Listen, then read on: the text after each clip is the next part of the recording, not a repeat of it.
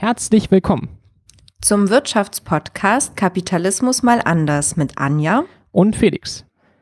Diese Folge wollen wir ein bisschen darüber reden, was die Folgen der Automatisierung und Digitalisierung sind. Da wird ja oft so das Ende der Arbeit verkündet. Und genau, da wollen wir mal ein bisschen drüber reden, wie realistisch das ist, ob man sich da Sorgen machen muss oder nicht, oder ob man sich aus ganz anderen Sorgengründen Sorgen machen sollte. Ja, wir hatten ja, wir hatten ja auch bei ähm, vorherigen Folgen immer mal das Thema schon angeschnitten. Also gerade auch, als es um den Wert der Arbeit ging und ähm, über auch als es um Kapitalismus generell ging. Und deshalb wollen wir heute das so ein bisschen genauer besprechen. Also Anlass war so ein bisschen, dass jetzt sich gehäuft in den Nachrichten irgendwelche Studien mal auftauchten. Irgendwelche Institute haben ausgerechnet, dass irgendwie 30 Prozent oder 50 Prozent oder 20 Prozent der Leute arbeitslos werden. Ähm, außerdem gab es jetzt irgendwie noch so ein Spiel, was ich von dem vorher noch nie gehört hatte, irgendwie was Go heißt, was so eine einzige Domäne war, wo der Mensch dem Computer noch überlegen war, weil es so unendlich komplex war, dass der Computer es bisher noch nicht geschafft hat, den Menschen da zu schlagen. Und da gab es jetzt so eine künstliche Intelligenz, die sich das selber beigebracht hat, ganz viele Spiele angeschaut hat und dann es geschafft hat, den Menschen da zu schlagen. Ja, Go ist noch ein bisschen komplizierter als Schach. Ein ganz klein bisschen. Also, genau, also. Also, na, es wurde immer gesagt, dass ähm, Go so ein bisschen das chinesische Schachspiel ist. Ja, aber es ist halt wohl so unendlich komplexer. Also es gab da, da wohl hm. extrem viele Möglichkeiten, ähm, ja. Weil Schach, Schach ist der Computer, glaube ich, seit den 80ern oder so besser als der Mensch. Ah, okay. ähm, genau. Also war es, glaube ich, das erste Mal, dass der Computer den Menschen da geschlagen hat. Könnten wir jetzt googeln, aber wir lassen es einfach mal so stehen. Du könntest jetzt selber googeln. Ja. Stimmt, dann haben wir dieses Mal auch noch ein Lied zur Folge. Äh, zum Glück durch unseren, in unseren Twitter-Kanal reingesprudelt. Von 1985, die Klaus Lage Band äh, Monopoly. Wir können es, glaube ich, leider nicht einspielen aus Urheberrechtsgründen. Aber ähm, ja, es war mal eine gute Gelegenheit, dass wir da auch mal ein Lied zur Folge haben. Und der, ähm, Wir könnten es ja vielleicht singen. vielleicht lieber nicht. Nein. Nicht die letzten Hörer noch verschrecken, die trotz der langen, äh, großen Pausen zwischendurch uns noch geblieben sind. Aber Teile vom Text sind halt so, wo es darum geht, dass jemand nach Ewigkeiten langer Zeit seinen Job verliert, weil einfach durch ein Stückchen Silikon, also durch irgendeinen Prozessor oder irgendwas ausgetauscht wird. Und dass die oberen Herren, sozusagen, hier nennt er die die Herren der Schlossallee, äh, immer mehr Geld haben wollen. Und das ist eigentlich relativ interessant, weil es ja inzwischen jetzt 30 Jahre alt ist, noch ein bisschen älter, und das damals schon so thematisiert wurde. Ähm, vom selben Autor haben wir noch einen schönen Tweet gehabt, so von Twitter, äh Quatsch, von Twitter, von Spiegel-Titelseiten. Und da war das auch schon 1964, 1978 und 2016 unter anderem Thema, dass die Roboter uns da die ganzen Jobs wegnehmen werden. So, und auf einer persönlichen Ebene ist es auch noch interessant, weil ich jetzt so in die Programmierrichtung gegangen bin und da müssen wir uns ja auch fragen, ob ich da jetzt Mitschuldiger bin an den Massenarbeitslosen. Wenn ich da am technischen Fortschritt mitarbeite, ob ich da jetzt schuldig bin oder nicht. Aber egal, ob ich schuldig bin oder nicht, Anja ist auf jeden Fall der Good Cop, weil äh, du machst Kulturförderung und da könnt ihr alle hingehen, wenn ihr wegen mir arbeitslos geworden seid und euch fördern lassen für eure Projekte. Leider gibt nur leider gibt's nicht so viel Fördermittel für die ganzen Projekte, die beantragt werden. Und was aber halt interessant ist, dass auch im Kulturbereich ähm, das Thema Digitalisierung, also interessanterweise erst jetzt ähm, so stark thematisiert wird. Also wie sieht Digitalisierung im Kulturbereich aus, also bei Theater, ähm, Veranstaltungen, obwohl es da nicht unbedingt ähm, um die Angst vor Arbeitsplatzverlust geht, sondern vielmehr darum, wie ich jetzt ganz neue, coole Methoden finde, ähm, in, in der Kunst halt auch mit digitalen äh, Mitteln zu arbeiten. Also es ist so ein bisschen, bekommt so ein bisschen eine andere Richtung, obwohl man sagen könnte, dass halt in den in den Institutionen oder halt auch in den Beratungsstellen und so ähm, die Digitalisierung ja schon dafür sorgt, dass man nicht mehr so viele Menschen, also so viele Arbeiter ähm, braucht, so viele Angestellte. Da einfach, weil verschiedene Sekretariatsarbeiten zum Beispiel ja auch Programme übernehmen können. Also da wäre das Thema dann wieder, würde dann wieder mehr in die Richtung gehen, ähm, dass Arbeitsplätze verschwinden. Und Arbeitsplätze ja. verschwinden ist mein Stichwort. Ähm, denn, stimmt, wir haben gar nicht zur Gliederung gesagt, ne? wir kommen jetzt zum nächsten Gliederungspunkt. Nee, vielleicht machst du das Ja. noch mal kurz. Also ähm, eben hatten wir das Intro, wie man so sich denken konnte. Jetzt geht es weiter ähm, mit dem Einlager an dieser Streitfrage, was ja so ein bisschen in die Richtung geht, okay, es werden massenhaft Arbeitsplätze verlieren, wir kriegen ein verdammt großes Problem. Danach beschäftigt sich dann Anja so ein bisschen mit der Gegenthese, dass es gar kein so großes Problem sei. Das sagen, wenn ihr alle völlig verängstigt seid nach meinen Ausschilderungen, würde ich Anja dann beruhigen. Und am Ende gucken wir, ob nicht beide Lager so ein bisschen recht haben und wie man die Probleme lösen könnte. Das ist die Gliederung für dieses Mal. Mal gucken, ob es mal eine kurze Sendung wird. Wir sind schon wieder länger unterwegs. So, ein ganz schönes Buch für diesen zweiten Gliederungspunkt, wo wir uns jetzt befinden, über die folgende Automatisierung, ist, heißt Arbeitsfrei, das ist von Konstanze Kurz und Frank Rieger. Die haben da sehr, sehr anschaulich sich einfach ein bisschen in der Wirtschaft umgeguckt und mal geschaut, okay, wie viele Leute arbeiten ja eigentlich noch, wie viele Leute haben ja früher gearbeitet.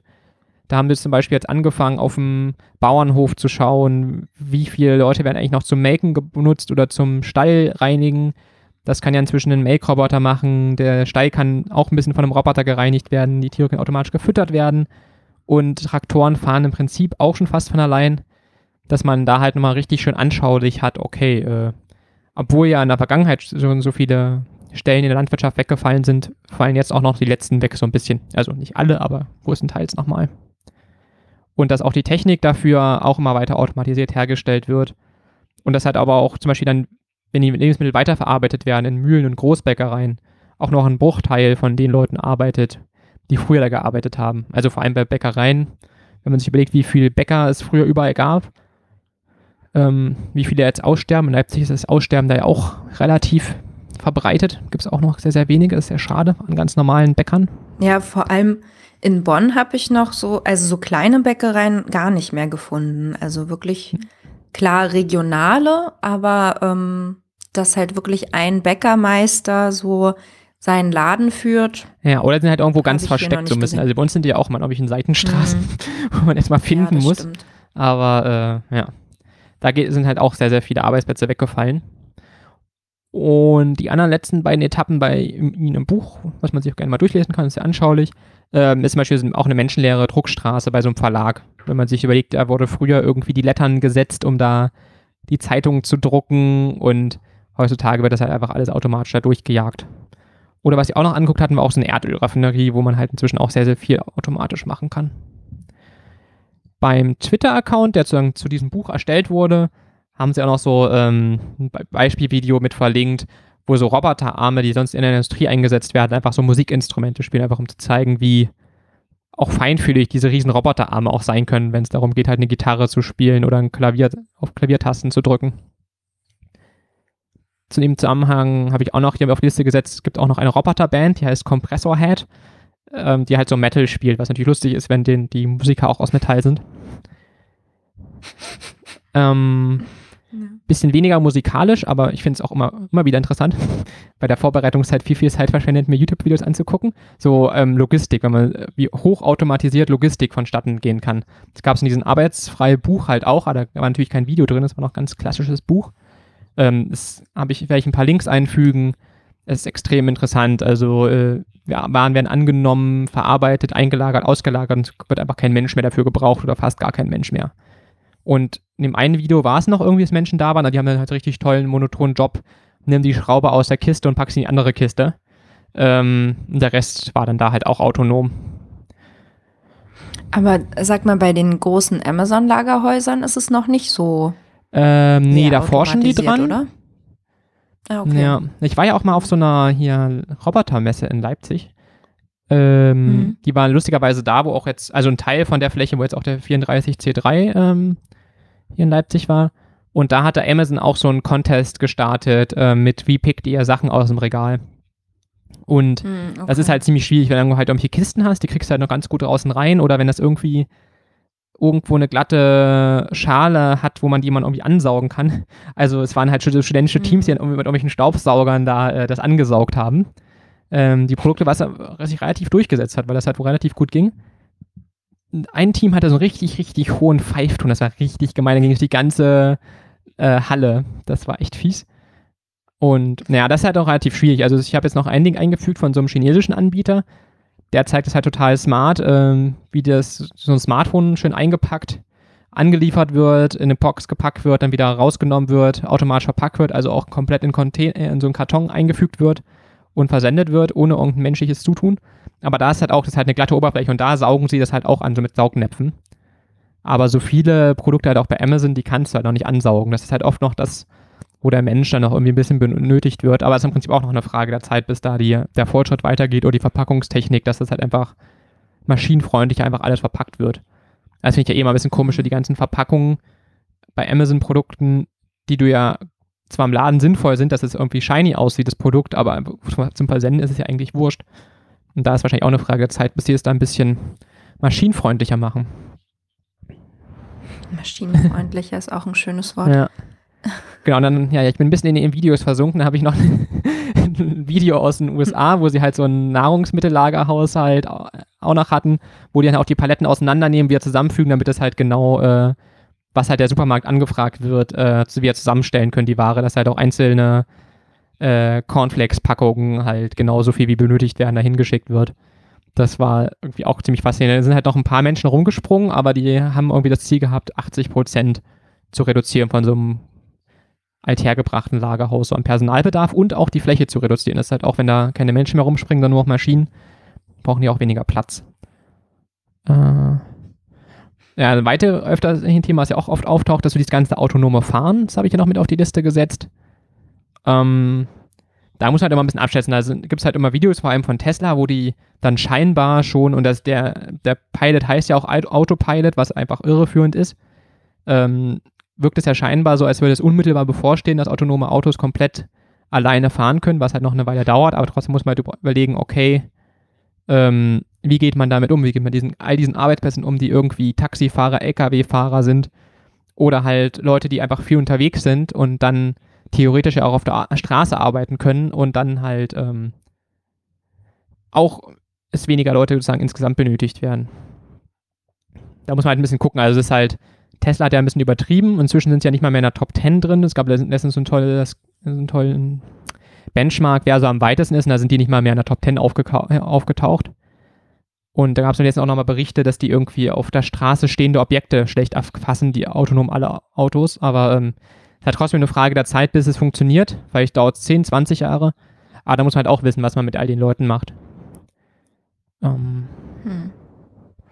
Aber wäre ja auch interessant so für, für Pendler, wenn ähm, die dann während der während ihrer Pendlerzeit ähm, sich entspannen könnten.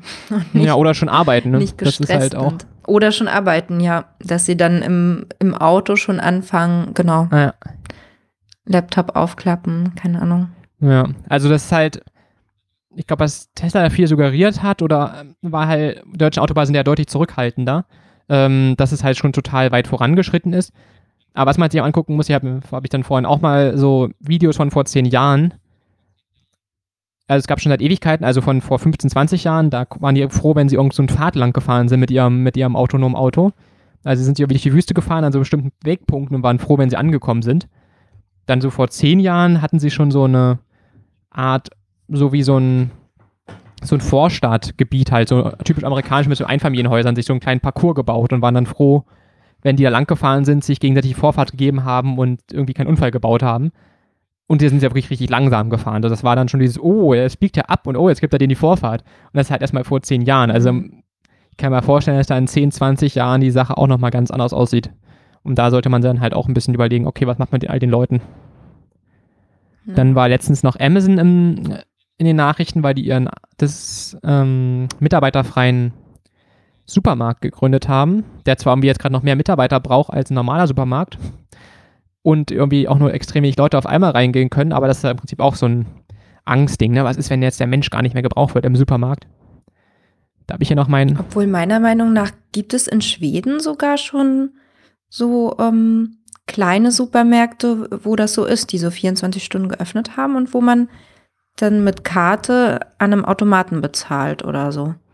Mm, ja, könnte ich mir schon vorstellen. Ich nochmal nachgucken. Ja. Aber irgendwie habe ich das, habe ich das mal gehört. Ja, ich habe ja gleich noch meine Lieblings-Zukunftsvision mit aufgeschrieben. dass man, äh, dass es im Prinzip aber gar keine Supermärkte mehr gibt, sondern einfach, dass halt einfach alles geliefert bekommt in Mehrwegkartons, dass du einfach so deine Prinzip Tupper-Schüsseln da hinschickst und die die sauber machen und die einfach befüllen und du auch den ganzen Verpackungskram nicht mehr in der Backe hast, dass einfach irgendwo am Stadtrand irgendwie ein großes Lager mit Mehl und ein großes Lager mit Mehl, hier Milch und Wurst und so weiter rumsteht und das einfach schön in deine ganzen Verpackungen geschmissen wird und halt irgendwo entweder in einen Kofferraum geladen wird oder man es halt sich bei Aldi aus dem Schrank nehmen kann, seine fertige Tüte. Das finde ich am allercoolsten, weil ich glaube, das mhm. große Problem von Amazon ist ja gerade, dass sie so ganz perfekt erkennen müssen, ob du die Ware aus dem Regal nimmst und so einen ganzen Mist. Das scheint mir mhm. irgendwie viel zu ineffizient, sich da so viel Gedanken zu machen. Das Ding ist natürlich auch, dass die ja möglichst wollen, dass du in den Supermarkt gehst und irgendwelchen Kram kaufst, den eigentlich nicht haben wolltest, aber den können sie mir ja auch online aufquatschen. Da bin ich ja auch sehr offen. Aber hm, ich möchte schon noch gerne in den Laden gehen und die Dinge mir angucken. Und dann erst. Maybe. Deswegen ist ja auch meine also, Zukunftsvision. Nein. Ich bin total begeistert, weil wir jetzt so einen, Milch, ja, so einen Milchautomaten haben. Ja, das finde ja. ich auch cool. Aber da muss man ja auch hingehen und sich die holen. Ja, und das finde ich auch okay, wenn sozusagen einfach dann ja. bei Aldi oder so man dann einfach sich so seine fertigen Tüten so abholen kann, so mit den Sachen, die man bestellt Ach so, hat. die man vorher bestellt Weil das Problem ist ja auch bei den ganzen Paketsachen, Bestellsachen, du musst die ja irgendwo einlagern, abholen. Ähm, weil ich glaube, das würde sich zum Beispiel bei Aldi auch überhaupt nicht rechnen, wenn da jetzt jemand zu dir nach Hause kommen würde und den ganzen Kram hinbringen würde. Ich glaube, das Abholen müsste schon noch sein. Oder zumindest das in irgendeinem bestimmten Spot abholen, aber ja. Hm. Jo. Ja, ich habe gerade, ich habe gerade gefunden, unbemannter Supermarkt in Schweden eröffnet. Ah. Und dann bezahlt man mit einer App ähm, die Sachen, die man dort kauft. Ja. Ja, ich, also ich das Amazon-mäßige mit dem aus dem Regal nehmen, die können ja theoretisch das auch einfach mhm. so überall Buttons haben, dass du klickst, ich möchte jetzt dieses Produkt haben und in dem Moment kommt es raus und du, dann ist es ja auch eindeutig, dass du es jetzt hast so. Da kannst du es halt nicht so schön ja. ins Regal zurückpacken, Ob, aber ähm, ja, na, und dort ist, also in Schweden ist das schon auch so, dass immer noch jemand da ist, um die Regale neu aufzufüllen. Also das macht Genau, das Auffüllen ist halt auch das. Maschine halt, oder so, ne? Das ist halt das Problem, mhm. wenn du, glaube ich, nicht so eine schön standardisierten Tupperdosen über für alles hast, sondern irgendwelche ein ja. bisschen drückbaren Pappdinger oder sowas, die halt kannst du halt nicht so schön mit so einem Roboterarm ins Regal packen oder in eine große Kiste. Das ist halt noch nicht gut durchstandardisiert. Aber da gibt es bestimmt auch noch äh, Fortschritte hoffentlich. Jo, wenn ich es finde und dran denke, kann ich auch noch einen Link einfügen. Es gab, glaube ich, beim Deutschlandfunk so ein Wochenendjournal zum Supermarkt der Zukunft, wo dann halt auch deine Augen getrackt werden, wo du wie lange hinguckst und was du wie aus dem Regal nimmst und wo dir dann toll irgendwelche Angebote geschickt werden. Ja, also das finde ich schon ein bisschen. Ja, das haben sie auch gemeint, dass sie meine Ruhe haben. Das haben da haben sich die Leute, die das entwickelt haben, total aufgeregt, weil ähm, die meinten, naja, wenn du bei Amazon bist, dann tracken die ja auch mit, wie deine Maus sich bewegt, was du wie lange anguckst, hm. was du vor drei Jahren angeguckt hast. Und im Supermarkt sind die Leute halt äh, da irgendwie unangenehmer berührt, wenn sie da gefilmt und so werden. Aber ich finde es irgendwie was anderes, ob ich so gefilmt werde oder, oder ob so meine Maus mitgetrackt hm. wird. Und da kann ich mich auch noch ein bisschen besser gegen wehren mit irgendwelchen U-Blocks und alles. Naja. Ja, denke ich, ja, denke ich mir auch, da sitze ich trotzdem noch hinter meinem Bildschirm, ja, ja. weiß nicht. Solange ich hm. keine Webcam im Bildschirm drin habe und sie mich damit überwachen, bin ich da auch schon ganz zufrieden. So, aber ich habe ja, hab ja überlegt, ob wir es unter einer Stunde schaffen. Jetzt müssen wir ja wieder ja. zurückkommen. Genau, und dann äh, zum Beispiel auch jetzt, was ja nicht Deutschland nicht ganz so betrifft, aber so ein großer Zulieferer für Apple, Lenovo und so weiter hat jetzt halt auch massenhaft Roboter gekauft, um ich glaube, 60.000 Leute zu ersetzen, die bisher irgendwelche Smartphones und Notebooks und sowas zusammengebaut haben. Und irgendwie gab es noch so einen Beitrag, dass ähm, Adidas äh, Schuhe in Deutschland wieder bauen will, halt auch hochautomatisiert, wo dann auch massenhaft Jobs wegfallen. Da hast du mir auch mal erzählt, dass ähm, Nike, glaube ich, ähm, den 3D-Schuh herstellen wollte. Also mit einem 3D-Drucker. Habe ich das erzählt? Das ist wahrscheinlich eine Weile her. Aber klingt mhm. ziemlich cool. Mhm. Sollten sie machen. Also genau, genau, die wollten, ähm, ich glaube, gibt es noch nicht, aber sie haben auf jeden Fall ähm, das in Planung, ähm, Tonschuhe mit 3D-Drucker herzustellen. Also da braucht man dann ja auch niemanden mehr oder jemanden, der den Drucker anmacht, aber. Ja, na, das Coole ist da, dass du auch halt in der ganzen Kette bis dahin viel weniger Leute brauchst. Das ist halt wirklich, wenn zum Beispiel jetzt jemand bei Amazon klickt, oder es gibt ja auch viele andere Online-Shops außer Amazon, Otto zum Beispiel, habe ich letztens gelernt, gibt es auch noch. Und Versandhäuser für Mode, die einen gerne Geld nicht zurückbeweisen.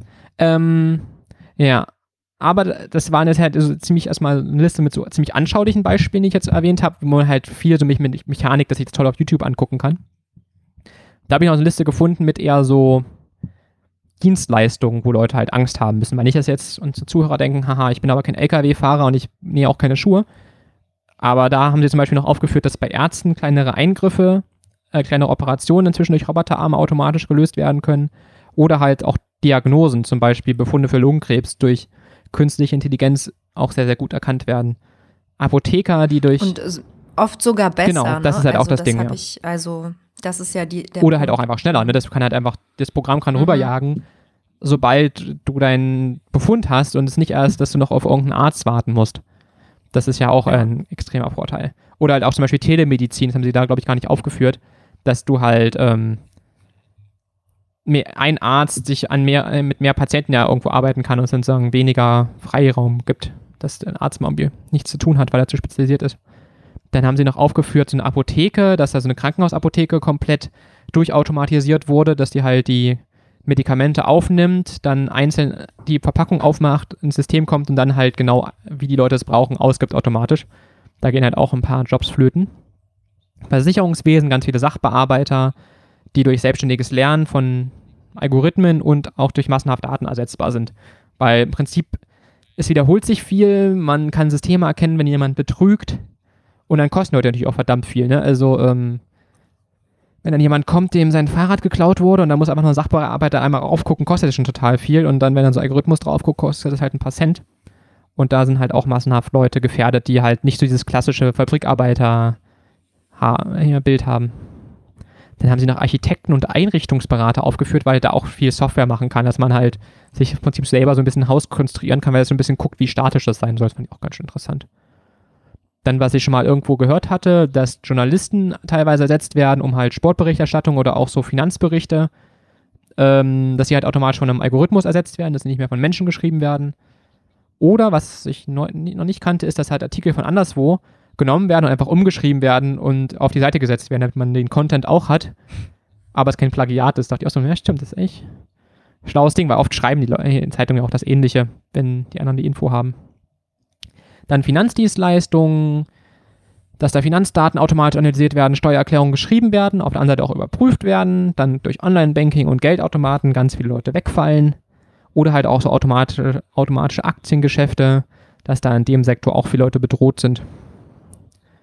Obwohl ähm, ich immer das Gefühl habe, dass das Steuersystem in Deutschland so kompliziert ist und ähm, es gibt ja derzeit auch noch ziemlich viele Steuerberatungsbüros und ich weiß halt auch, dass die ständig Leute suchen und ähm, sehr gefragt sind noch. Also Ja. es wirkt noch gar, also es wirkt gar nicht so, als ob ähm, sich da demnächst was ändert. Ja, na, was ich mir halt vorstellen könnte, so halt, das ist so Gefühl. Teilarbeitender vielleicht. Bei, bei Firmen, wenn die halt immer wieder die, die Grundsteuererklärung machen müssen, dass die einfach so Teilschritte davon automatisieren. Ja, ja, das auf jeden Fall. Also klar ähm, können die dann Sachen ins Programm eingeben und das rechnet es aus. Aber ähm, die, also Unternehmer oder so, Unternehmerinnen kommen ja immer noch zu den Steuerberatern, damit die das dann Mhm. machen. Ja, das ist ja. Und die Software, die Software ist meist auch recht teuer und ähm, die würde man sich jetzt privat gar nicht kaufen unbedingt. ja. Aber weißt du, wie groß die Nachfrage wäre, wenn es keine Software geben würde? Ja, wer Ja. weiß, ja gut. Okay. Aber das ist vielleicht dann auch, dass wir nachher, dann, wenn wir über Lösungen reden, wir machen das Steuersystem noch ein bisschen komplizierter, bis einfach jeder einen Steuerberater braucht. Und dann ist das ganze Problem mit den Arbeitslosen Eben, gelöst. Ne? Also ich glaube halt, das glaube ich halt auch. Es ist halt schon recht kompliziert, so dass die Arbeitsplätze dann doch ähm, gut geschützt sind irgendwie. Ja. Ja, da, da, irgendwann machen wir noch eine Folge über Steuern, zumindest so ein bisschen. Also, weil ich finde so dieses, was ist alles unnütz Steuern, was nicht, kann man natürlich jetzt so von außen schlecht sagen, aber so ein paar Ansätze haben wir auf jeden Fall auch als Folge offen. Dann bei Person. Ja, das müssen wir dann, das müssen wir dann ein bisschen auflockern, weil Steuern sonst immer so schnell langweilig. Ja, ich dachte ja auch so, wenn wir über Steuern reden, das ist dann. da müssen wir zwischendurch uns irgendwas einfallen lassen. Ja. Man könnte mal so ein bisschen so Netflix-Serien-Empfehlungen machen. Wenn die Leute sich denken, oh scheiße, ich habe keinen Bock mehr weiter zuzuhören, dann könnt ihr jetzt mal eine Folge Netflix gucken und danach wiederkommen oder so. ähm, so, als nächstes stand hier auf der Liste Personalabteilungen, irgendwie so automatische Bewerbungen durchgehen oder Fragen vom Personal klären, was schon da ist und Bürokratie erfüllen. Dachte ich auch so, ja.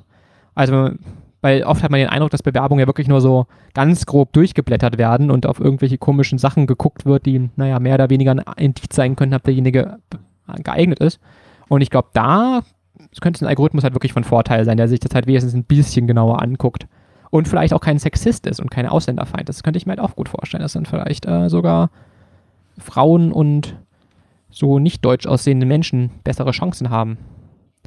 Oder, ja. Und zum Beispiel auch Firmen, wenn sie halt bestimmte Regeln haben, dass sie nicht Leute diskriminieren wollen, nur weil sie aus dem Plattenbau kommen, könnte das ein Algorithmus ja vielleicht sogar auch besser machen. Also ich glaube, ich hätte, fände es sogar nicht so schlecht, wenn das mehr Algorithmen machen würden. Ja. Aber weiß vielleicht wurde das jetzt auch schon gemacht. Ähm, bei Anwälten stehen ja als nächstes auf der Liste so Akten durchschauen, das ist im amerikanischen Recht vor allem wichtig, ähnliche Fälle suchen, wie die entschieden wurden, ob man da ähm, Ähnlichkeiten findet. Oder halt, was es auch gibt, einfach Verträge so nach verdächtigen Passagen suchen lassen. Also dass man halt gibt irgendwo einen ewig, langen Vertrag und gucken können, okay, gibt es hier irgendwelche offensichtlichen äh, Stolperfallen zum Vertrag, dass die KI den raussucht. Und das Fazit war halt auch so ein bisschen, das kommt auch woanders, dass halt wirklich jetzt nicht nur noch die schlecht bezahlten Jobs bedroht sind, sondern sich alle ordentlich Sorgen machen sollen und Angst haben sollen und ordentlich, ja, nicht mehr so viel Verhandlungsmacht haben sollen. Da habe ich mir hier unten noch angefügt, dass, glaube ich, viel bei diesen Beschreibungen immer dann so ganz krasse Software und KI ist, die die Jobs wegfallen lässt. Aber ähm, was, glaube ich, auch ein wichtiger Punkt wird, einfach so bestehende Software oder halt auch so einfache neue Software, ähm, dass die auch extrem viele Jobs so killen kann. Also zum Beispiel, als ich damals BAföG beantragt habe, da hat sie meine ganzen, die ganzen Finanzdaten in ein Word-Dokument eingetragen, hat am Ende aber die ganzen Werte mit dem Taschenrechner zusammengerechnet. Und da kann ich mir halt auch vorstellen, mhm. da muss man halt auch nicht unbedingt das Programmiergenie sein, um das zu verbessern. Also es wurde inzwischen, glaube ich, auch verbessert. Also ähm, da gibt es, glaube ich, jetzt eine, eine, Website für. Und da fallen ja auch massenhaft Arbeitsplätze weg, vor allem wenn die Studenten das irgendwann selber eintragen und nur jemand überprüft, ob das die richtigen Zahlen sind. Ähm, da fallen halt auch ewig viele Jobs weg, ohne dass jetzt irgendwelche Raketentechnologie-Software eingesetzt wird. Ähm, Standesamt war zum Beispiel auch so. Das war extrem ineffizient, bis da die Daten eingetippt wurden, so im Zwei-Finger-Suchsystem. Wenn man das vorher hätte eintragen können online und einfach nur auf dem Perso gucken und ja, passt, fertig, hätten sie, glaube ich, auch ihr Personal dritteln können. Was habe ich? Ja, ich glaube, das sind halt vor allem diese Sachbearbeitungsstellen, die ähm, da reinfallen, also wo schon mit einfacher Software viel, also ja, viel gespart werden könnte. Ja. Oder was heißt gespart, aber halt ähm, einfache Software könnte viele Arbeitsschritte übernehmen. Ja, das hat mich ja auch zum, für die Programmierlaufbahn äh, motiviert, wo ich dachte so, auch mit ohne große Fähigkeiten kann man in einigen Bereichen viel schaffen. also, äh, ja. Weil es ist, glaube ich, oft immer in diesen Studien und so, oder die Beispiele, die jetzt aufgezählt das waren immer so krasse Sachen, so mit, oh, finde hier den, den Krebs auf diesen Befund oder sowas. Aber ich glaube, auch ganz mhm. vielen Stellen ist es einfach, wenn Leute nicht so wirklich Ahnung haben, wie sie ihren PC bedienen, die jetzt halt langsam in Rente gehen, dann wachsen hoffentlich neue Leute nach, die es ein bisschen besser können. Oder halt auch wirklich mit einfachster Software die Produktivität signifikant steigern kannst. Also ich glaube, das wird halt auch, glaube ich, ziemlich unterschätzt. Also ich habe natürlich noch nicht so einen großen äh, Einblick ins, in den Arbeitsmarkt gehabt, ob das vielleicht woanders besser ist, aber wenn man sich auch so ein bisschen umhört, erzählen ja manche Leute dann doch noch, dass man vielleicht an manchen Ecken noch etwas verbessern könnte. Und ne. Ich glaube ganz viel. Ich glaube aber, dass sich dagegen auch sehr stark gewehrt wird. Genau, ja. Das ist halt aber. Ja. Also ähm, klar könnte, aber ich glaube, dass das dann halt ähm, immer weiter nach hinten verschoben wird und irgendwann äh, und die Softwares werden immer besser, aber man hat noch nicht mal das Kleinste geändert. Ja.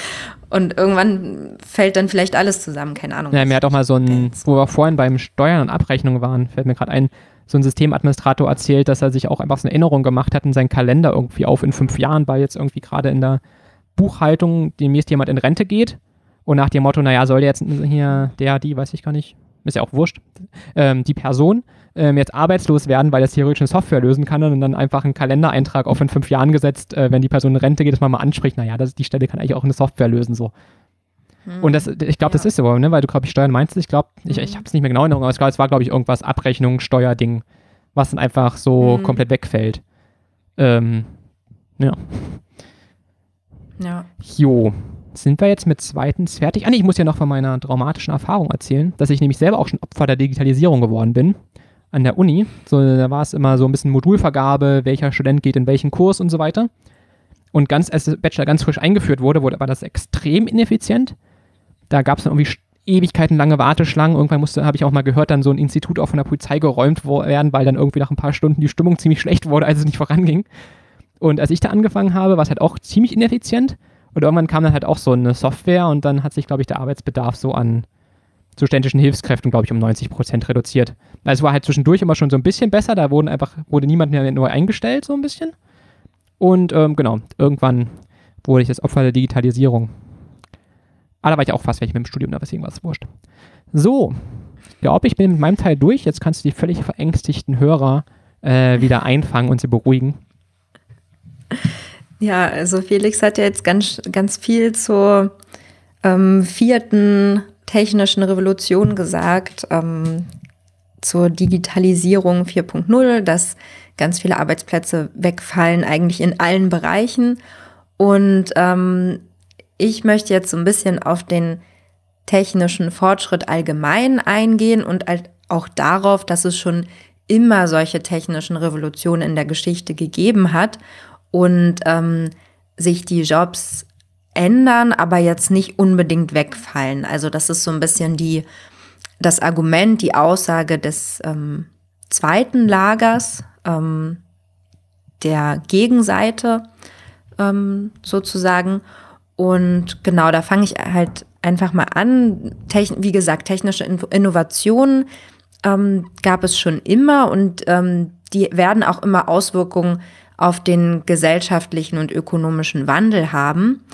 Denn ähm, durch technischen Fortschritt kann entweder eine gleiche Produktionsmenge mit einem geringeren Einsatz an Arbeit ähm, erstellt werden oder mit einem geringeren Einsatz an Produktionsmitteln, je nachdem. Und ähm, trotzdem werden halt, ähm, wird mehr hergestellt, wird effektiver gearbeitet mit weniger Arbeitenden, sag ich mal.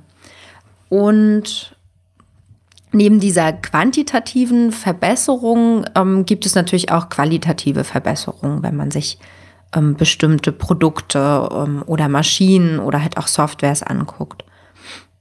Mm, die Frage ist jetzt, was, also in der Geschichte gab es verschiedene technische Revolutionen, verschiedenen Fortschritt, also immer äh, weitergehenden Fortschritt und auch immer wieder Angst vorm Arbeitsplatzverlust und Angst vor Arbeitslosigkeit deswegen will ich so einen kleinen Exkurs in die Geschichte machen. Was war eigentlich vor Industrie 4.0? Die erste technische Revolution ähm, begann mit den ersten Webstühlen, ähm, mit ja, kleineren Maschinen sozusagen, also Mechanisierung von Fertigungsprozessen, die dafür gesorgt haben, dass Ware schneller hergestellt werden konnte.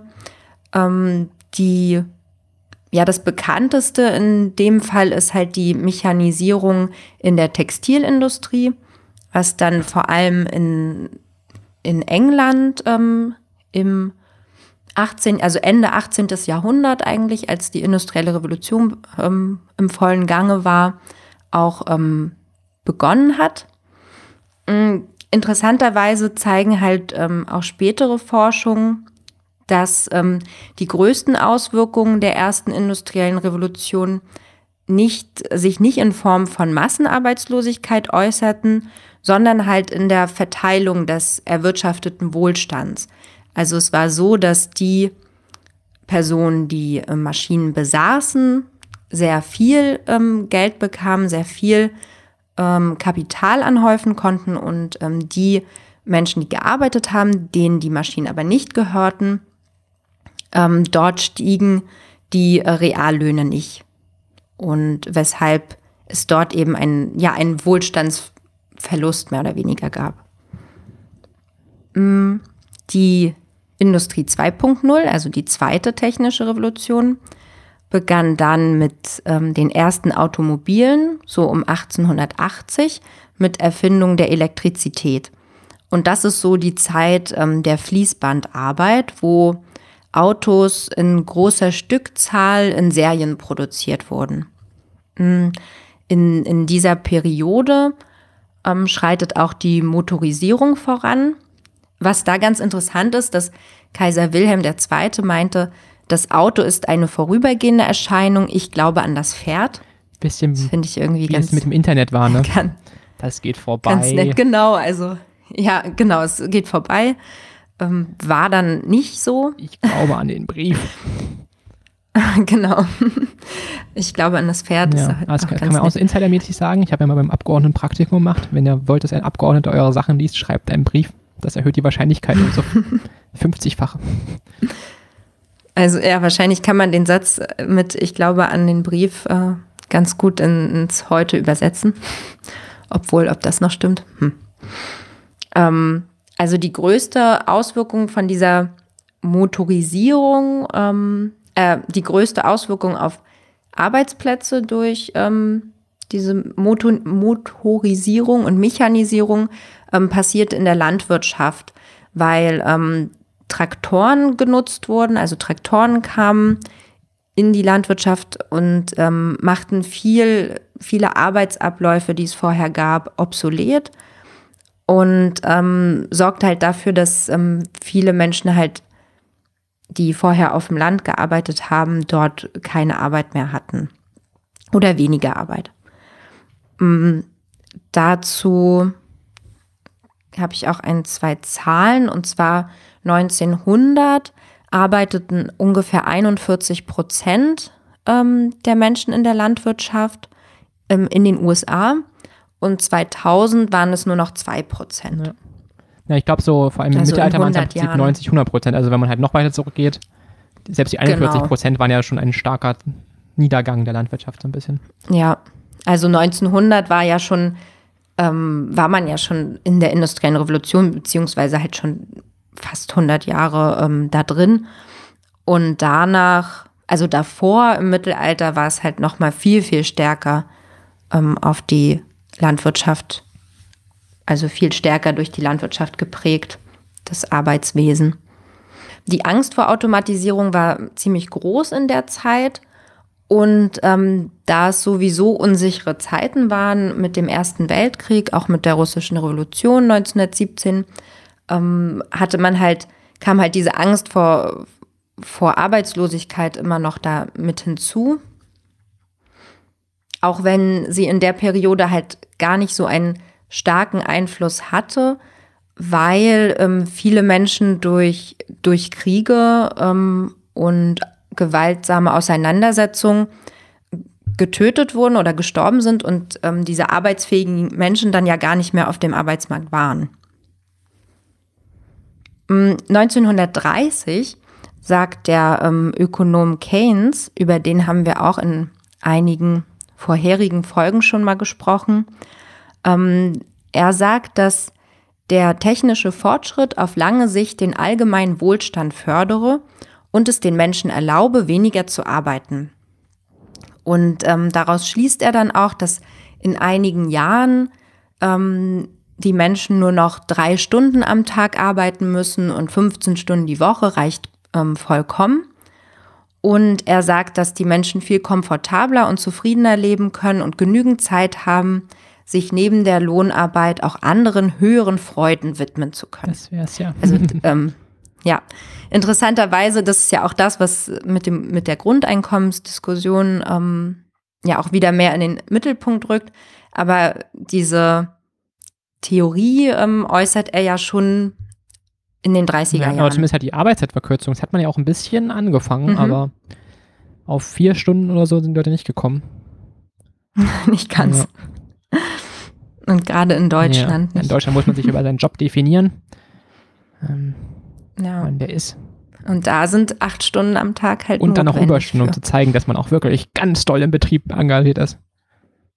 Mm, Ja, stimmt, dass man loyal Als gegenüber erster kommen, als letzter gehen. Und dann völlig fertig sein und nichts auf die Reihe kriegen. Ja, aber das ist ja wichtig, gerade in den höheren Positionen ähm, darf ja in deinem Büro auch das Licht nicht vor um acht aus sein. Da gibt es ja inzwischen das Smart Home zum Glück, ne? Du kannst einfach von zu Hause das Licht ausmachen.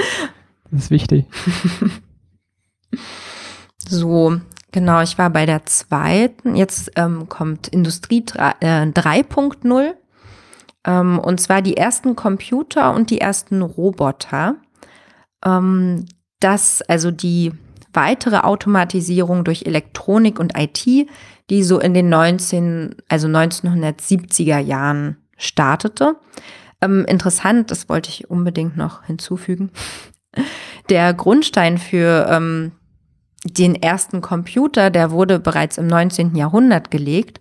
Und zwar durch Ada Lovelace, die erste Programmiererin. Und ähm, die mit einem Mathematiker halt zusammen an dem ersten Computer gearbeitet hat. Von der man irgendwie noch nie gehört hat. Aber sie hat das. Ja, genau, aber sie hat das erste, sie hat das erste Programm geschrieben, was es so gab. So ein Loch, also mit Loch. Lochkarten war das, früher, so? oder? Ich weiß nicht, ob das noch war. Genau, ja, also ähm, so in der, in der Art. Ja. Also. Das muss früher echt krass gewesen sein. Frau. Aber wie schlimm muss das eigentlich noch vorher gewesen sein, denn so Lochkarten und später Disketten der technische Fortschritt waren? Das muss echt schlimm gewesen sein früher. Mhm. Wobei ich, wenn ich so spazieren gehe, denke ich mir immer so, auch früher in der digitalen Steinzeit hat, war es ja trotzdem, gab es ja trotzdem so Sonnenschein und schöne grüne Bäume und so. Ansonsten denke ich mir immer so, wie konnte man früher leben? Aber das ist halt natürlich, die Parks waren ja doch recht ähnlich zu heute.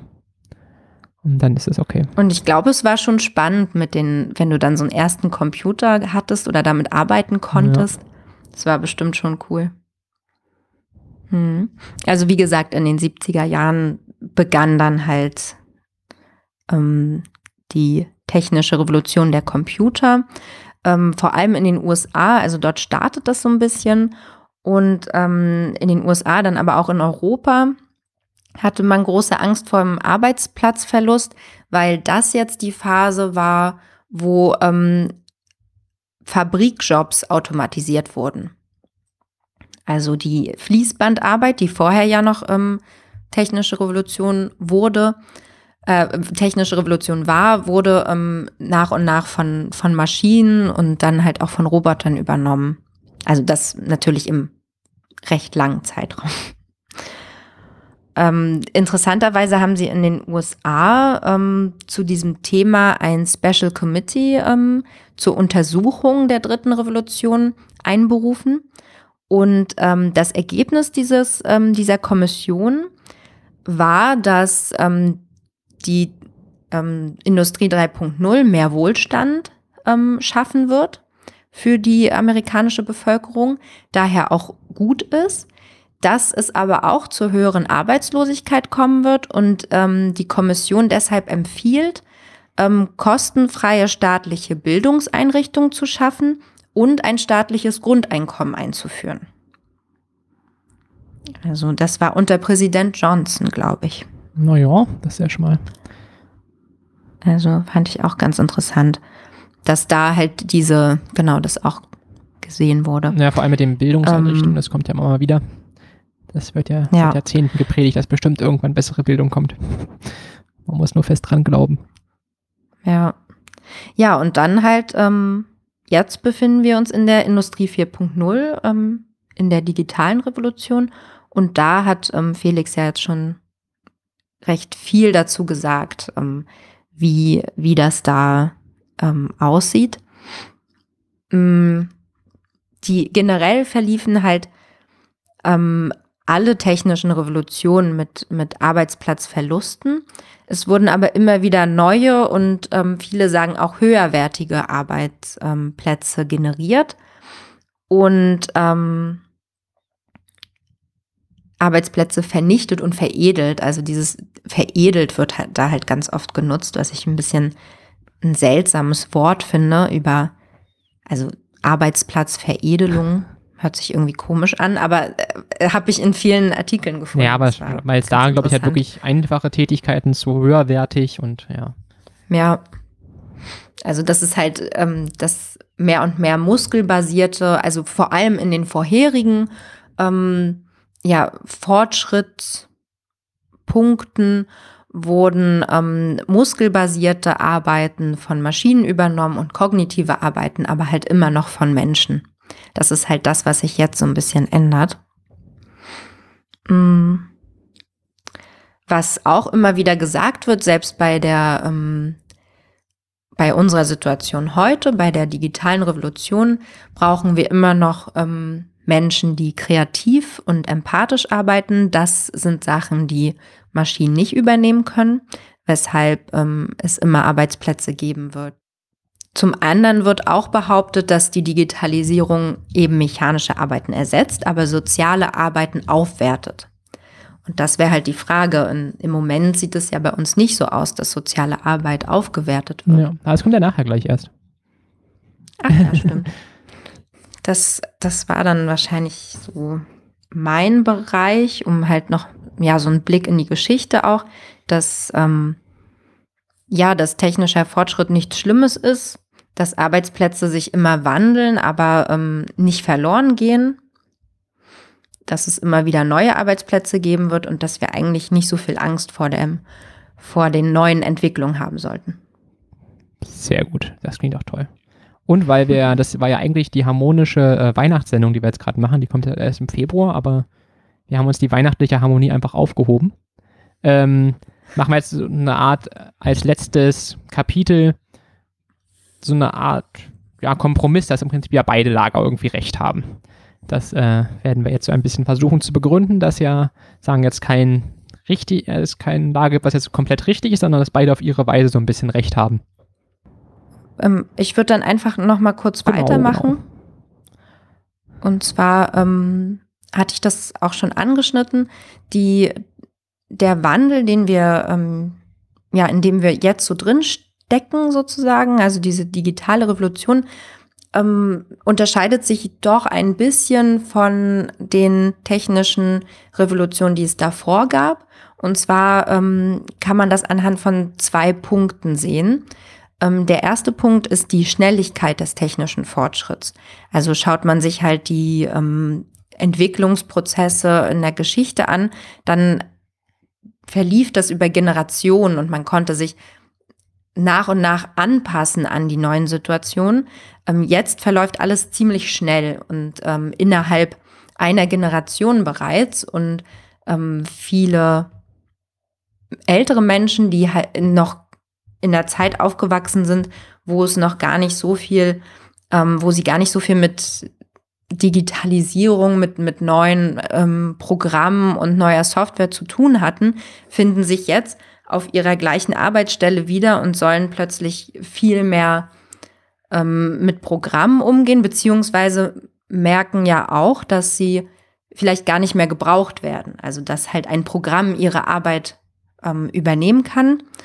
Und ich, ich glaube, dass halt gerade diese Schnelligkeit des Fortschritts auch so psychologische Effekte hat, eben das Gefühl, nicht mehr gebraucht zu werden und ähm, diesen Veränderungen gar nicht mehr hinterherzukommen. Also ich glaube, dass viele, also nicht alle, aber das sagen wir einige, die sich immer durch ihre Arbeit auch definiert haben und die dann jetzt so zum Ende hin merken, okay, meine Arbeit wird eigentlich überhaupt nicht gebraucht, schon Schwierigkeiten haben mit ähm, ja, sich dem Wandel anzupassen oder damit irgendwie ähm, ja klarzukommen.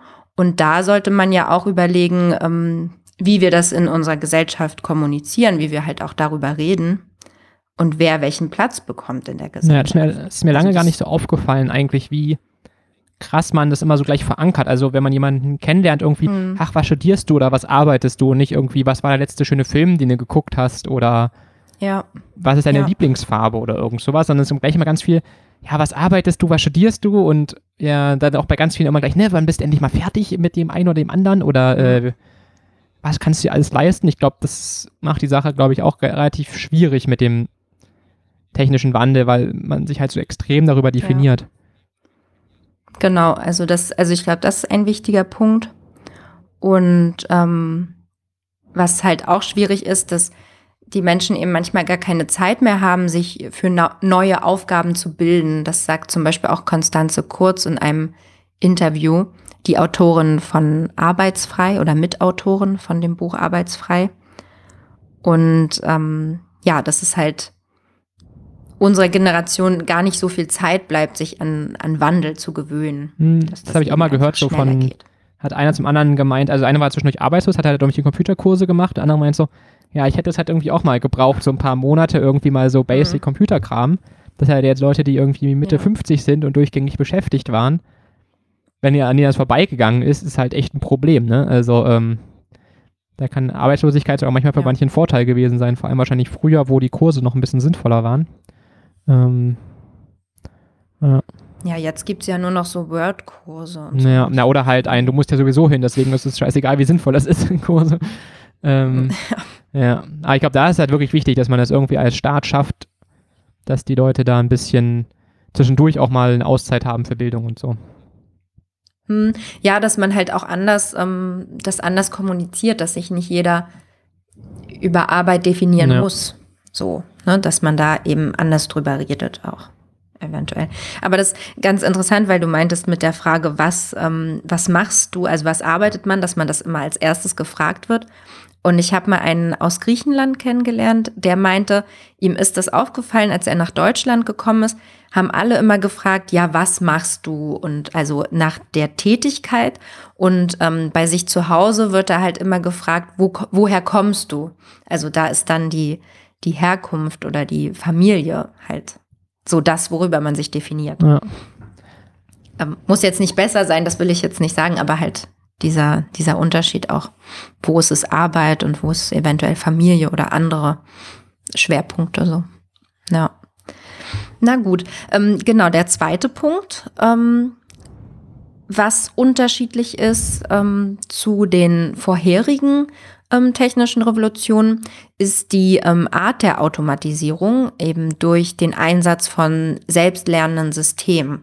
Also, dass wir eben nicht mehr nur ähm, neue Hardware haben, die so muskelbasierte Tätigkeiten übernimmt, sondern auch viel ähm, verschiedene Software, ähm, die sich mit die kognitive Arbeiten übernehmen kann. Also wie das, was wir halt am Anfang, was Felix am Anfang schon alles so beispielhaft. Ähm, genau, es ist halt nicht nur noch der Bauer oder der Fabrikarbeiter, der bedroht ist, was ja dann der Mittelschicht eher wurscht ist, ähm, sondern es halt wirklich auch die Mittelschicht jetzt bedroht ist.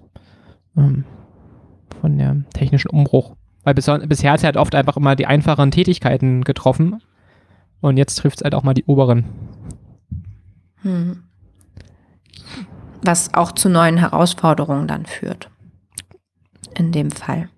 Wo wir bei den Lösungsansätzen wären. So, wo wir den Lösungsansätzen wären. Also einen hatten wir im Prinzip schon angesprochen, der kommt relativ oft ähm, der ist im Prinzip einfach mehr Bildung. Nach dem Motto, naja, wenn du halt vorher gut ausgebildet bist und dein Leben lang lernst und flexibel bist, dann ähm, hast du halt das Problem gelöst, dass man, äh, dass halt so viele Arbeitsplätze wegfallen. Also wird halt damit argumentiert, dass es jetzt eigentlich auch schon genug offene Stellen gibt und es trotzdem Arbeitslose gibt, was ja dann ziemlich sicher daran liegen muss, dass die Leute nicht ausreichende Qualifikationen hätten. Mm, Genau, das wird, glaube ich, vom DIW-Chef wurde es geschrieben und ich glaube auch von dem Professor, den wir nachher eigentlich auch noch verlinken. Ähm, die haben es halt beide im Prinzip so als mehr Bildung. Und da dachte ich dann so, hm, klingt ja irgendwie cool und auch sinnvoll, aber das wird ja irgendwie seit Jahrzehnten erzählt, ne? Irgendwie, wir hätten ja schon immer mehr Wachstum, weniger Probleme gehabt, wenn wir es als Gesellschaft schaffen würden, in Bildung zu investieren. Und ich glaube da ehrlich gesagt nicht dran. Also ich weiß nicht, was uns als Gesellschaft davon abhält, aber vielleicht ist es wie so eine Art, weiß ich nicht, so eine Art Höhenangst oder so, dass man weiß, es passiert nichts Schlimmes, außer dass man ein bisschen Steuergelder ausgibt und trotzdem kann man es nicht machen. Also ich, keine Ahnung, warum in Deutschland einfach nicht in Bildung investiert wird. Also deswegen finde ich es jetzt ziemlich schwierig, sich darauf zu verlassen. Ja, ja das stimmt. Also ähm, als Vorschlag gab es dann auch noch, ähm, dass Firmen zum Beispiel Steuerentlastungen bekommen sollen, wenn sie Angebote für ihre ähm, Angestellten haben, die irgendwie verschiedene Weiterbildungskurse machen können und halt auch so eine Art lebenslanges Lernprogramm durchlaufen. Das könnte ich mir schon eher ähm, vorstellen. Dass sie dann. Ähm, dass sie dann halt ähm, Steuern sparen, dass sozusagen nicht eigentlich ja dann nicht mehr den, der Staat ähm, in Bildung investiert, sondern die ja. Firmen. Das war, glaube ich, auch der DEW-Chef, ähm, hat es, glaube ich, auch vorgeschlagen, der ist ja gegen Grundeinkommen, aber ist, glaube ich, für so ein 20.000 Euro, die man einmal im Leben bekommt, wo man halt sich theoretisch auch mal ein Jahr Auszeit nehmen kann, um sich halt irgendwie weiterzubilden oder ein halbes Jahr in irgendeine Richtung. Ähm, ah, okay. Ja. Dass ich so eine, das ist ja dann wie eine Art Stipendium. Ja, so eine Art, sozusagen. genau. Dass du halt also, irgendwas so ein bisschen gesellschaftlich Sinnvolles in der mhm. Zeit machst. Ähm, das kann ich mir, glaube ich, schon eher vorstellen, weil ich glaube, weil das trifft halt sozusagen direkt Wähler. Wähler kriegen Geld. Und ich glaube, das lässt sich dann leichter mhm. durchsetzen, als wenn die nicht wahlfähigen Kinder da irgendwie ein bisschen weniger Bröselschulen haben. Das ist ja. Da habe ich mich total mhm. erschrocken, als ich von Sachsen-Anhalt nach Brandenburg damals gezogen bin und dann viel so Putz von der Decke, so direkt neben meiner Schulter auf, auf das Fensterbrett. Und ich habe mich total erschrocken und dachte, diese Schule stürzt gleich ein. Und die alle so, keine Ahnung, wie es gewittert hat mal, dann knallt man Donner, so muss man sich ja keine Sorgen machen. Ich war so, äh, hier fällt irgendwie Dinge von der Decke. Ähm, ja, das ist. Aber meine Schule war auch einsturzgefährdet. Ja. Ich musste auch nie Kletterstange machen, weil die einfach, also durch einen Umzug an verschiedene Schulen und dann auch Sekundarstufe 2, es waren einfach nie, die waren nie mehr zugelassen, weil die nie anscheinend nicht repariert wurden. ich habe, glaube ich, in der vierten Klasse oder so das, das letzte. Mal Kletterstange gehabt. Und ich glaube, durch den Wechsel nach Brandenburg und danach auf die Sekundarstufe, bestimmt drei oder vier Schulen und das ging einfach nie, auch, auch wirklich über die Jahre nicht. Also nicht mal, dass es irgendwie mal ein Jahr lang gesperrt ist, sondern auf der letzten, wo ich in Ewigkeiten war, das war einfach, äh, habe einfach nicht repariert. Naja. Ja, also das müsste man wahrscheinlich wirklich mal untersuchen. Ich glaube, das ist in Deutschland ganz vieles Problem mit den Bundesländern, dass sich da alle gegenseitig den Ball zuschieben, wer da theoretisch Geld ausgeben müsste oder irgend sowas. Aber ich glaube, ähm, sich auf Bildungsausgaben in Deutschland zu verlassen, ist, glaube ich, keine gute Idee. ähm, ja, also ich glaube, das ist wirklich mit diesen Arbeits-, also während der Arbeitszeit den Leuten irgendwie eine Art Sabbatjahr zur Weiterbildung zu geben, das kann ich mir irgendwie noch mehr vorstellen. Dass wir das irgendwer als deutsche Gesellschaft hinkriegen, das durchzusetzen.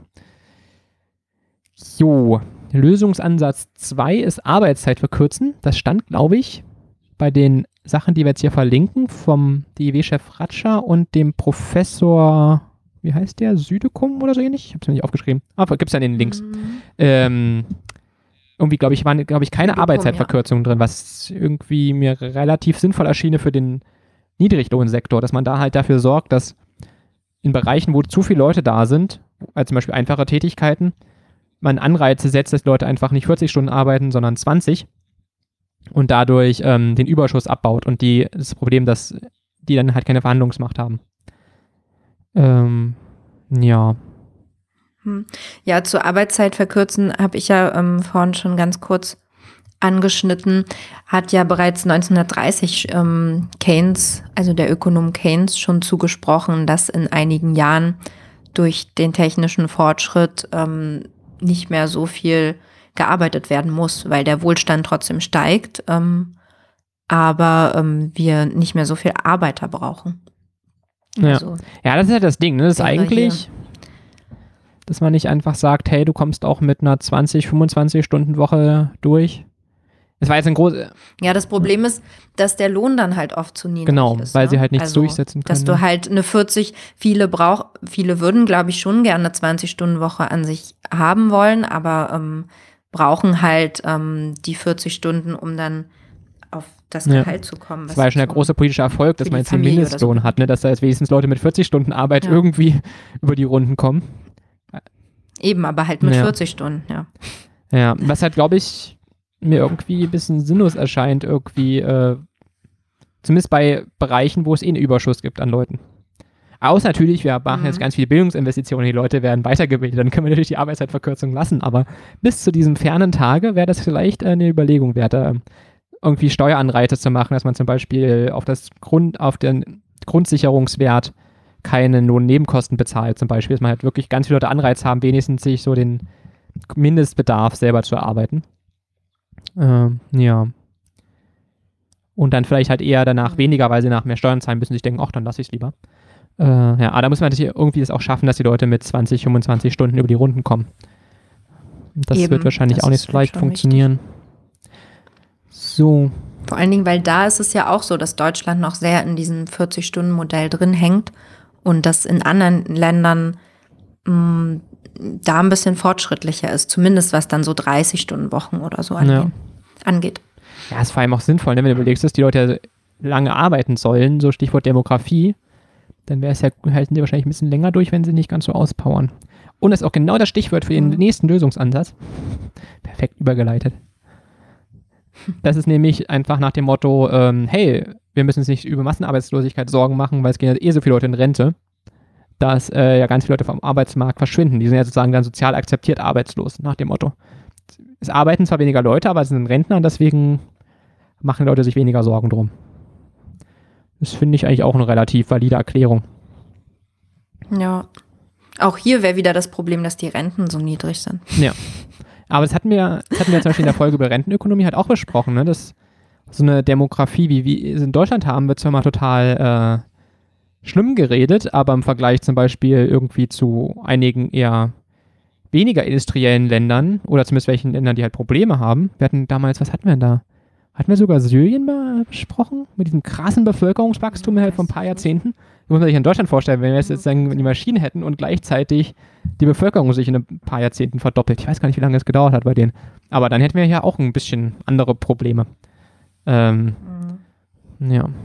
Und eine höhere Genau, also wäre die Arbeitslosigkeit halt äh, viel, viel höher. Da hätten wir zwar, da wären die ganzen Demografieleute total froh, weil wir ganz viele junge Leute haben, die nur wenige alte Leute durchfüttern müssen, dass die jungen Leute dann keinen Job haben. ja. So. Bisschen makaber. Ja. War das nicht die Folge mit dem Totenkopf als Foto, als Bild? Die, die Renten? Hm, ich ja, glaube schon. Die Demografie.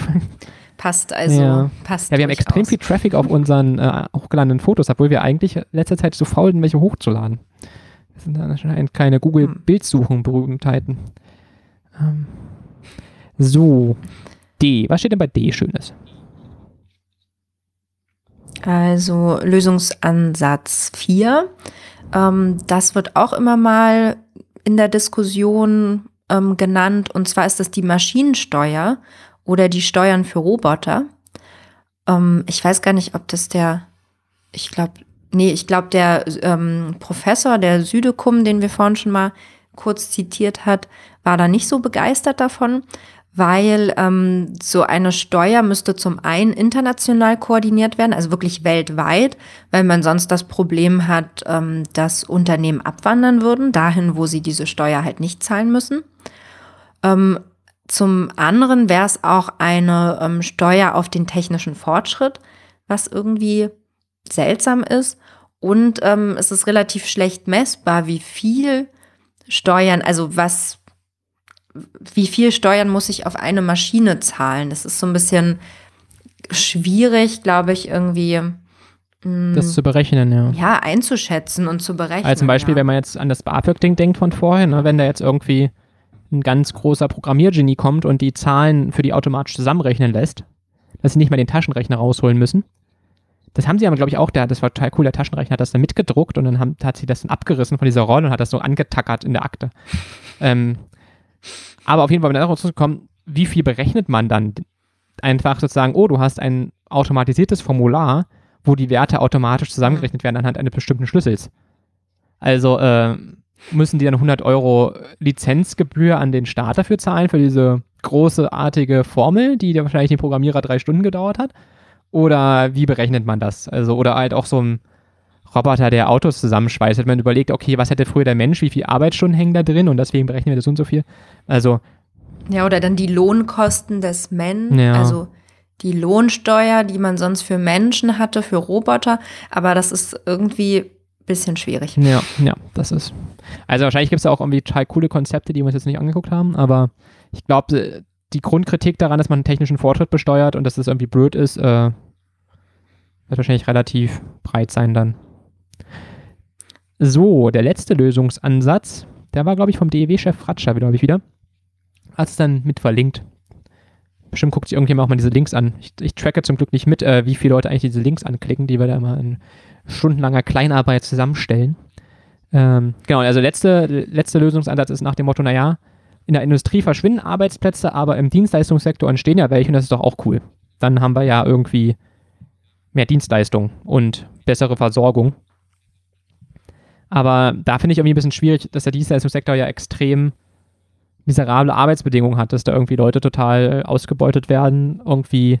Und auch mit diesem Empathie-Ding, was du vorhin angesprochen hattest, dachten wir so, naja, aber oft ist es doch einfach nur noch so Akkordarbeit, was die Leute machen sollen, in möglichst kurzer Zeit ganz viel da irgendwie machen und diese menschliche Empathie, für die ist ja gar keine Zeit mehr so. Also, gut, wenn er jetzt Ja, weil also diese Empathie und auch Kreativität ähm, kannst du ja auch nur nutzen, wenn du gute Bedingungen hast. So, also sonst, ähm, also wenn das auch was du tust Ja, wertgeschätzt wird. also wenn du zum Beispiel Das- einfach Zeit hast, dich mal fünf Minuten mit einem Pflegefall zu unterhalten, dann ist natürlich gut, wenn du ein Mensch bist Ja. und Empathie zeigen kannst und so weiter, aber wenn die Leute halt ihre Fließbandarbeit machen, bis sie einen Burnout haben, dann ist das ja irgendwie auch wurscht. Und halt auch einfach, wenn man sich guckt, was Leute denn verdienen und so. Ich weiß ja nicht, ob das so die perfekte Zukunftsvision für große Teile der Gesellschaft ist, dass die dann halt auch äh, keinen vernünftigen Lohn kriegen. Ja, also man könnte sagen, dass alle unsere Lösungsansätze immer noch ein Aber dabei haben. ja, ja.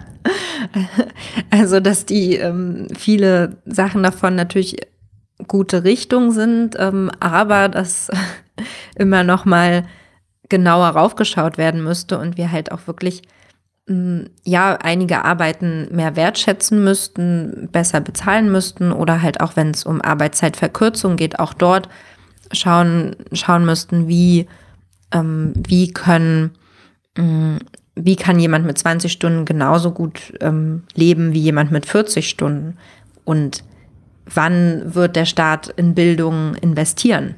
Also das, deshalb gibt es schon einige spannende Lösungsansätze, die aber immer mit so einem Aber verbunden sind. Genau, weil vor allem jetzt auch so ein bisschen so ein unterliegendes Problem so ein bisschen noch mit drin hängt, was wir jetzt bisher noch nicht angesprochen haben, sozusagen als großer Spannungsbogen zum Ende. Mhm. Und das ist halt so ein der Punkt erstmal, okay, haben jetzt gelernt, Automatisierung, Digitalisierung führt nicht zwangsläufig äh, zu Massenarbeitslosigkeit, weil sie können ja aufgewertet werden. Dann haben wir jetzt aber das Problem, dass große Teile der Bevölkerung nicht partizipieren am Fortschritt. Also da gab es irgendwie jetzt Zahlen, dass die unteren 40 Prozent die Reallöhne genau wie 1990 haben. Was irgendwie schon ziemlich hardcore ist. Also wenn man überlegt, was seitdem an technischen Fortschritt und Globalisierung durchgegangen ist, wie der Wohlstand gestiegen ist und da so, ja. Weil natürlich da anfügen muss, dass man sowas auch echt schlecht messen muss. Also ich habe mir auch mal vorgenommen, dass wir irgendwann mal eine Sendung drüber machen, wie eigentlich Inflation und so gemessen wird. Wo ja Reallöhne heißt ja sozusagen äh, inflationsbereinigt. Ähm, also muss man natürlich mit Vorsicht genießen, so eine Zahl, aber das ist schon krass. Und man sieht ja auch einfach, wenn man so guckt, was verdienen viele Leute, das ist ja halt auch einfach wenig. Ähm, was haben sie hier noch? Ach stimmt, das war noch eine andere Zahl, dass der Anteil des Bruttoeinkommens der unteren 50 Prozent am Volkseinkommen hat sich seit 1960 halbiert. Von, 13, von 33 Prozent auf 17 Prozent. Und das ist halt schon ein ziemliches Problem, weil wir sind ja sonst haben wir immer schön gepredigt, Kapitalismus braucht Verhandlungsmacht und Massennachfrage. Und wenn die unteren 50 Prozent anscheinend äh, immer weniger bekommen, können sie auch immer weniger ausgeben, außer sie machen Schulden, aber das können sie auch nicht auf Dauer machen. Sie machen, glaube ich, auch gerade viele Schulden, wenn ich mich recht entsinne. Aber egal. Ähm, auf jeden Fall können sie es ja nicht auf Dauer machen. Das heißt, wir haben halt ein Problem, dass die Leute, die eigentlich am besten Massennachfrage machen könnten und damit Anreize setzen, coole Maschinen zu bauen, um möglichst viele Produkte herzustellen, irgendwie nicht mehr so wirklich viel Massennachfrage produzieren, wie sie es früher gemacht haben. Während halt die oberen immer mehr verdienen, also das habe ich jetzt nicht aufgeschrieben, aber das war halt, die haben sich halt ordentlich gesteigert, also die oberen 10%. Und wenn die halt sparen, schaffen sie keinen Produktionsanreiz und selbst wenn sie Geld ausgeben, haben sie halt irgendwelche Special äh, Reichengüter und nicht so diese Massenwaren, die man schön mit Maschinen herstellen kann, die erforscht werden und gebaut werden für den schönen Kapitalismus.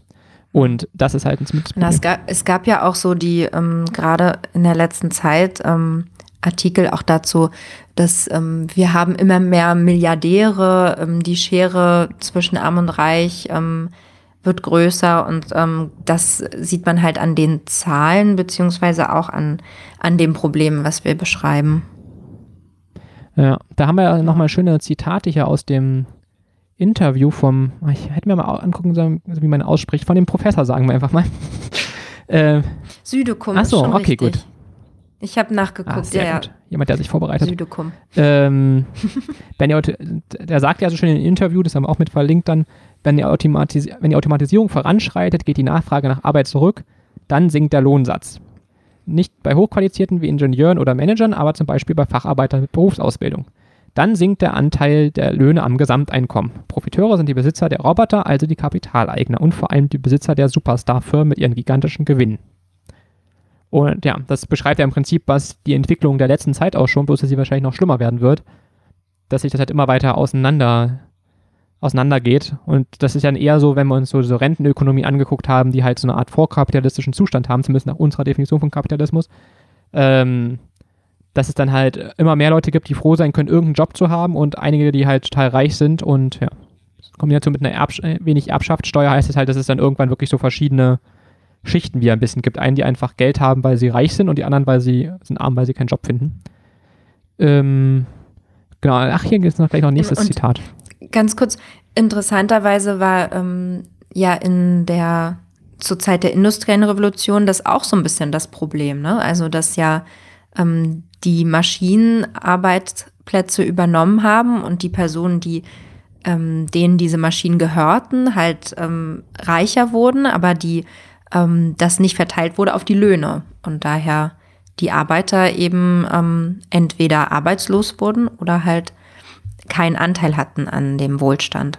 Oder nur weniger, weniger Anteil. Ja, und da ist halt die Frage, ob es jetzt die Arbeiter schaffen, das wieder so einzufordern, ihren Anteil. Und das ist, glaube ich, halt viel schwieriger, weil früher hast du ja diese Monsterfabriken gehabt mit den tausend Leuten, die irgendwas Gleichförmiges gemacht haben und so eine Art Gewerkschaften gründen konnten. Aber heute hast du aber ganz viele Leute, die halt irgendwie ein bisschen verteilt irgendwo mal da arbeiten, mal da arbeiten. Und, ähm, ja, und der Arbeitskräftebedarf halt auch einfach doll absinkt. Also ich glaube, so dieses Wiedererlangung der Verhandlungsmacht wird halt auch schwierig, vor allem wenn dann die Politik die ganze Zeit predigt, dass die Leute den Gürtel enger schnallen sollen und doch bei den Tarifverhandlungen doch bitte nicht so viel fordern sollen. Ähm, ja, wird das ein bisschen schwierig. Und halt zum Beispiel auch diese ganze Hartz-IV-Sache, ne? Leute sollen gefälligst irgendwas annehmen, was sie finden, äh, nicht mehr nach dem Lohn oder den Arbeitsbedingungen fragen. Das denkt die Verhandlungsmacht ja auch extrem ab. Also, dass sozusagen die Unteren weniger einfordern können. Das ist ja auch eigentlich auch der Sinn der Reform gewesen, ne? Bloß mit der Gründung, dass es dann weniger Arbeitsplätze, äh, Arbeitslose gibt, aber im Prinzip war ja die, der direkte Ziel, war ja, Leute sollen weniger anspruchsvoll sein. Und das fällt Ja. dann, Wurde ja auch in der Rede, ges- also stimmt, die hast du damals ja in, vorgestellt. in der Rede gesagt von Schröder auch. In, der Wert der Arbeit-Folge, so. ne? Darüber das. hatten wir geredet. Genau, es ist halt dann, Da kam das, das, Ziel ist durch. erreicht, aber es ist die Frage, ob das Ziel so vorteilhaft ist, wenn Leute nicht mehr konsumieren können, weil sie kein Geld mehr haben. Ähm, ja. Weil da muss man da auch aufpassen, dass sich dann keine so ab, keine Abwärtsspirale bildet. Ne? Wenn wenig Konsum da ist, entlassen die Leute Leute, dann ist noch weniger Konsum da, weil Leute haben kein Geld, um was zu kaufen, weil sie entlassen wurden. Und dann werden noch mal mehr entlassen und dann kommt man halt relativ in so eine Abwärtsspirale schnell rein und das ist halt ungesund. Hm. Jo, haben wir uns noch was Schönes aufgeschrieben für diesen Punkt? Das haben wir vorhin schon ein bisschen gemacht. Ach, hier haben wir noch äh, Grundeinkommen, Fragezeichen, ne? Ähm, weil es kommt, wird ja oft mit erwähnt ähm, bei der Diskussion, naja, wenn keine, wenn es keine Arbeit mehr gibt, dann einfach Grundeinkommen. Und da ist ja im Prinzip der Punkt, dass man zwar irgendwie jetzt einfach vielleicht aus politischen Werten heraus es einfach eine gute Idee ist, aber ich glaube, für das Thema nicht wirklich zwingend notwendig ist. Also, ähm, es geht ja nur darum, irgendwie Druck aus dem Arbeitsmarkt rauszunehmen, vor allem halt im Niedriglohnsektor, wo der Druck dann wahrscheinlich am größten ist. Und das kann man vermutlich damit machen, aber man muss es nicht. Ja, und die ähm, Frage ist auch, ob Grundeinkommen trotzdem die Verhandlungsmacht stärken könnte ähm, der Arbeiter. Oder ob das Ja. vielleicht schwierig Ja. Weil generell dann die Löhne ja auch nicht steigen würden. Also wenn gesagt wird, okay, es gibt ein Grundeinkommen, hätte man das Problem, dass die Löhne trotzdem sinken. Ja, na, die Leute könnten halt mehr Druck ausüben und sagen, na, ich gehe jetzt aber aus dem Arbeitsmarkt raus und dadurch steigen die Löhne wieder. Äh, Hm, stimmt. Ja. Kommt dann aber auch darauf an, inwiefern, wie hoch das ja. Grundeinkommen Und dann hatten wir ist letzte so. Folge beim Wohnungsmarkt ja auch das Problem, vermutet einfach mal These aufgestellt, dass natürlich dann das Grundeinkommen auch komplett durch Mieten aufgefressen werden kann. Ne? Also, ähm, Hm, ja. Wenn wir jetzt alle wissen, oh, die, die haben ja 500 Euro mehr oder 600 oder 1000, ähm, ja, gibt es da nichts, was die Vermieter davon abhält. Also wahrscheinlich auch irgendwelche rechtlichen Regeln, die sie halt wahrscheinlich das dann irgendwie schrittweise machen müssen. Aber es gibt ja keinen Grund, warum die Mieten nicht einfach um 1000 Euro steigen sollten. Also da habe ich irgendwie lange nicht drüber nachgedacht. Das war der erste, stimmt irgendwie. Das war, glaube ich, bei der, durch den Alternativlos, da haben sie mit dem Wohngeld drüber geredet, dass ja dadurch, und da Ja. dachte ich, stimmt, aber eigentlich trifft das ja aufs Grundeinkommen irgendwie auch zu. Ähm, ja. Also ich finde Grundeinkommen immer noch eine gute Idee, aber ähm, ja, ich glaube, es ist dann schwierig, das dann hier gleich einzufordern in dem Moment, weil man müsste, glaube ich, relativ schnell mal irgendwie auf die Digitalisierung reagieren. Ich glaube, Grundeinkommen ist eher so ein dick, sehr dickes Brett. Na gut, Hartz-IV-Sanktionen abbauen ist, glaube ich, auch ein ziemlich dickes Brett, aber ein nicht ganz so dickes Brett. Oder halt so ein Freibetrag auf Lohnnebenkosten, wo ich überhaupt nicht verstehe, warum ich irgendwie einen Steuerfreibetrag habe, aber auf Lohnnebenkosten nicht. Das ist irgendwie echt seltsam.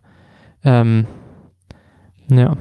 Ja, also wir würden, deshalb haben wir ja das Grundeinkommen hier jetzt auch nicht explizit als Lösungsansatz gesehen, weil das nicht unbedingt ähm, die beste und schnellste Reaktion auf ähm, die ja auf die Digitalisierung wäre. Ja. So, ich glaube, dann haben wir den Punkt 4.3 abgearbeitet. Was im Prinzip einfach war, ähm, die unteren haben nicht mehr genug Kaufkraft, weil sie nicht genug Verhandlungsmacht haben. Müssen wir ab und zu zusammenfassen. Und so, jetzt 4.4 ist ja sehr kurz, ist doch schön. Ähm, was haben wir hier schon jetzt geschrieben? Ach so, stimmt, weil ich ja vorhin, genau, da müssen wir auch klären, ob ich jetzt schuldig bin, wenn ich programmiere, am Untergang der Arbeit.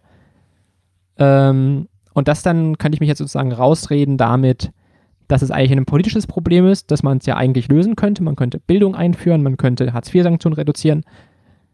Ähm, ja, deswegen bin ich jetzt theoretisch nicht schuldig, nur indirekt, weil ich halt Arbeitsplätze abschaffe, wenn die Politik nicht reagiert. Und das würde auch heißen, dass, wenn es schlecht läuft, irgendwie alle Menschen schuld sind. Also, weil, wenn es politisch lösbares Problem ist und nicht der Kapitalismus oder die Digitalisierung wie so, eine, wie so ein Gott äh, das Unheil bringen oder nicht, sondern es einfach durch Politik gestaltbar ist, dann ähm, muss man einfach als Gesellschaft halt dran gucken und sich engagieren, dass äh, die Gesellschaft darauf vorbereitet ist oder sich einfach mal ja, darauf einstellt und die bisherigen Folgen, die ja auch schon da sind, äh, reduziert. Ja. Ja. Das ist eigentlich ein schöner Abschluss. Sehr gut. Ja. Würde ich sagen, für ähm, unsere heute, heutige ähm, Digitalisierungsfolge mit der Frage Ende der Arbeit. Und ja, und damit ähm, freuen wir uns, wenn ihr uns auch das nächste Mal Bis wieder zum nächsten Mal.